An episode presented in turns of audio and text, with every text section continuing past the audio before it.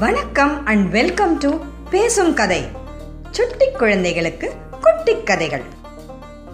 ராமர் சீத லக்ஷ்மணர் சுமந்திரர் நாலு பேரும் கோசல நாட்டை விட்டு வெளியில் வந்து வேடர்களுடைய தலைவன் குகனுடைய இடத்துல ஒரு நாள் ராத்திரி தங்குறாங்க. மறுநாள் காலையில் குகன் எழுந்து நான் அடுத்து என்ன ஆர்டர் சொல்லுங்கள் அடுத்து நான் என்ன பண்ணணும் சொல்லுங்கள் ராமர்கிட்ட சொல்கிறாரு ராமர் உடனே சொல்கிறாரு குகா நான் இந்த கங்கையோட கரையை தாண்டி இன்னும் சவுத்தில் போனோம். இப்போ இந்த கங்கையோட கரையை தாண்டறதுக்கு எனக்கு வந்து நல்ல ஸ்ட்ராங்கான போட் வேணும். ஏன்னா கங்கை பெரிய நதி. அதை தாண்டறது வந்து சாதாரணமாக தாண்ட முடியாது. அதை தாண்டறதுக்கு பெரிய ஸ்ட்ராங்கான போட் வேணும்.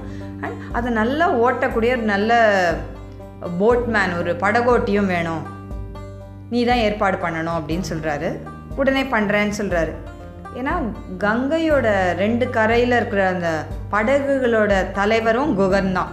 அதனால் அவர் டக்குன்னு போய் அவரில் அவர் போட்மேனில் நல்லா ஓட்டுற ஒருத்த கூப்பிட்டு படகெல்லாம் ரெடி பண்ணிடுறாரு. எல்லாம் சரியாயிடுது.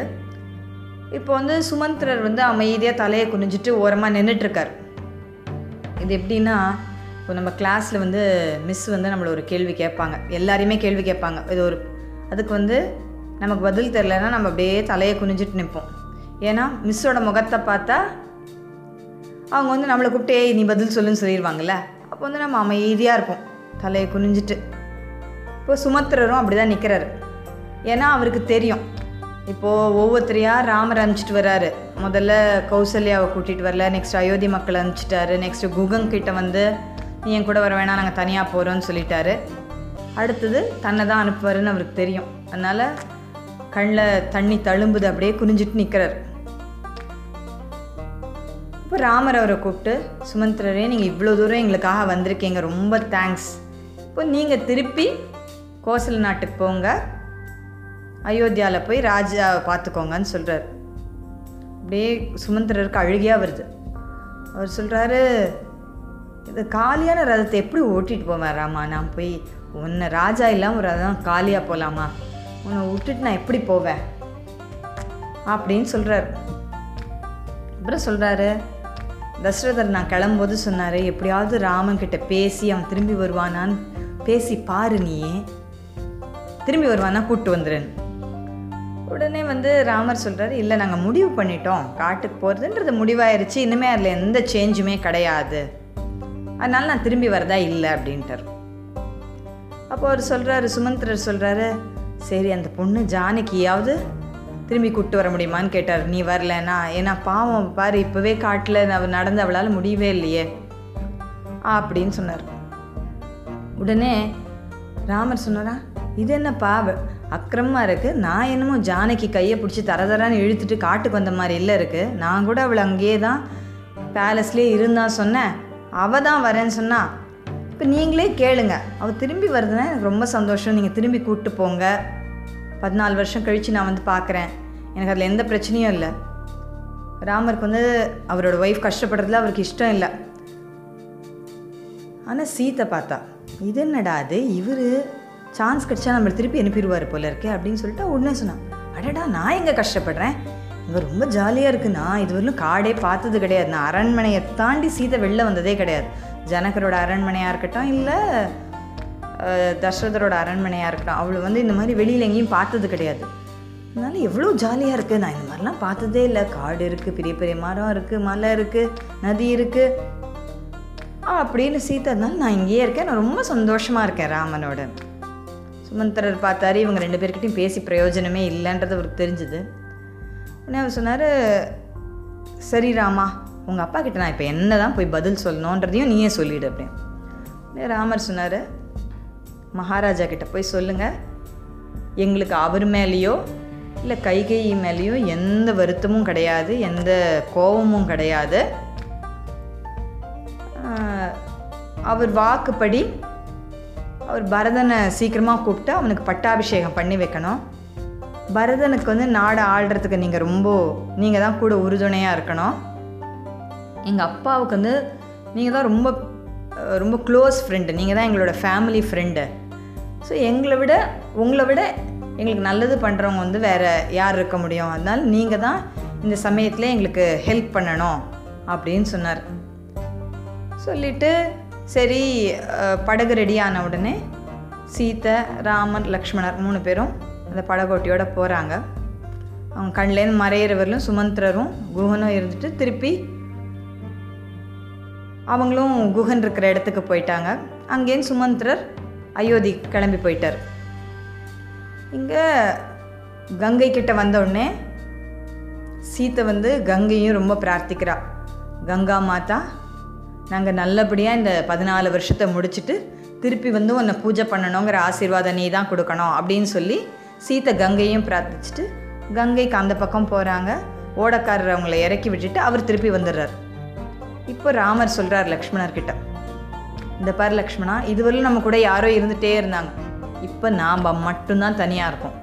இன்னும் ரொம்ப ஜாகிரதையாக நம்ம இருக்கணும். இந்த காடு வந்து இன்னும் அடர்ந்த காட்டுக்குள்ளே நம்ம போகிறோம் நம்ம வந்து ஸ்- நிறைய எங்கே வேணாலும் எந்த இடத்துலேருந்து வேணாலும் மிருகங்கள் வரலாம். நிறைய வைல்டு அனிமல்ஸ் இங்கே இருக்கும்.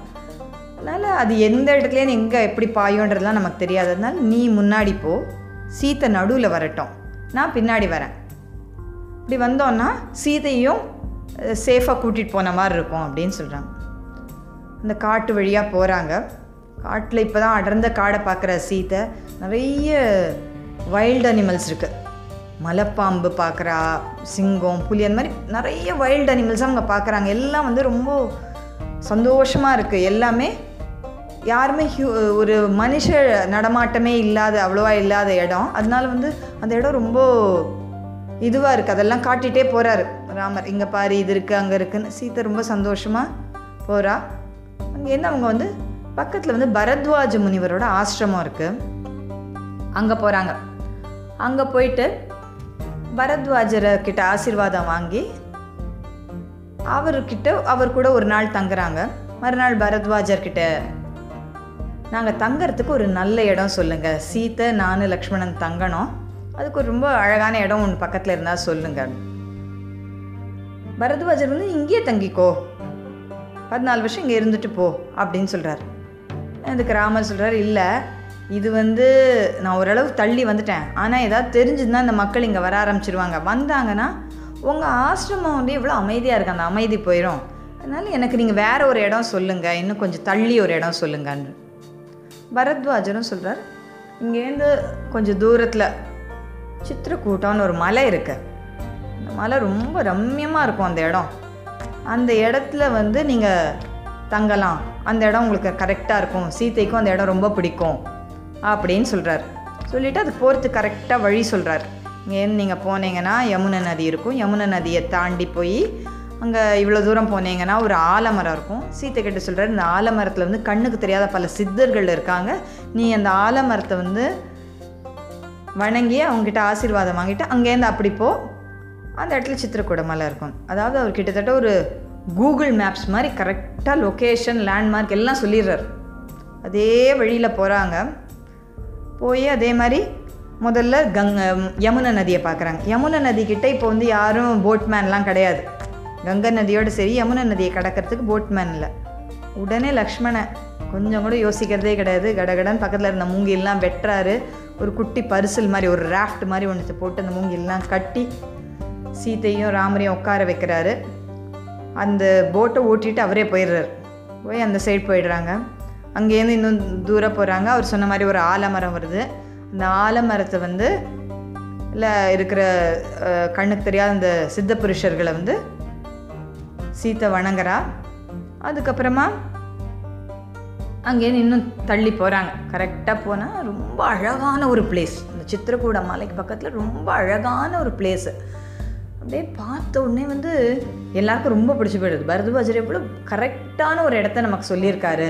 எவ்வளோ அமைதியாக இருக்குது அப்படியே அங்கே வந்து யானைகள் யானைகள் நடக்குது. அங்கே மயில்கள் மான்கள்னு ரொம்ப ரொம்பவே அழகாக இருக்குது காடு வந்து எவ்வளோ அழகான இடம் எவ்வளோ அமைதியான இடம்ன்றது வந்து இப்போ தான் எல்லாருக்குமே வந்து அது ரொம்ப நல்லா புரியுது. உடனே வந்து அந்த இடத்துல வந்து ஒரு திருப்பி அங்கே ஒரு இப்போ குடிசையை கட்டணும். அந்த இடத்துல தான் இருக்கிறதுன்னு ஒரு இடம் பார்த்து அவங்க முடிவு பண்ணிட்டாங்க. அந்த இடத்துல ஒரு குடிசையை கட்டணும். சரி ராம சொல்கிறார் வா குடிசையை கட்டலான்னு லக்ஷ்மணர் கிட்ட. லக்ஷ்மணர் சொல்கிறார் உட்காருங்க நான் பண்ணுறேன் அப்படின்னு சொல்லி. டே லக்ஷ்மணன் வந்து பயங்கர ஃபாஸ்ட்டாக இங்கேருந்து பக்கத்துலேருந்து அவன் வந்து இந்த அருவாள்லாம் எடுத்துகிட்டு வந்திருக்கான். வேணுங்கிற காட்டுக்கு வேணுங்கிற அந்த எக்யூப்மெண்ட்ஸ்லாம் எடுத்துகிட்டு வந்திருக்கான். கட கட கடன்னு மூங்கில் கட்டை என்னென்னலாம் வேணுமோ எல்லாத்தையும் வச்சு ரொம்ப செம ஃபாஸ்ட்டாக கட்டிடுறாராம். ஒரு ரொம்ப அழகான ஒரு குடிசையை கட்டிடுறாரு. ராமருக்கு அப்படியே ஒரு பெருமை. தம்பியை பார்த்து ஒரே சந்தோஷம். அவர் கண்ணிலலாம் தண்ணி தழும்புது. லக்ஷ்மணா நீயும் நானும் ஒன்றா தான் குருகுலம் போனோம். வசிஷ்டரோட குருகுலத்துக்கு ரெண்டு பேரும் சேர்ந்து தான் போனோம். அப்படி இருக்கும்போது நீ மட்டும் இதெல்லாம் எவ்வளோ எப்படி சூப்பராக பண்ணுறது கற்றுட்டு இந்த அளவுக்கு எனக்கு தெரியாது அப்படின்னாராம். உடனே லக்ஷ்மணர் சொன்னாராம் அண்ணா நீங்கள் ராஜாவாகணும். அதுக்காக ராஜாவுக்கான கல்வி நீங்கள் கற்றுக்கிட்டீங்க ஆனால் நான் சேவகனார்த்துக்கு தானே பிறந்திருக்கேன்.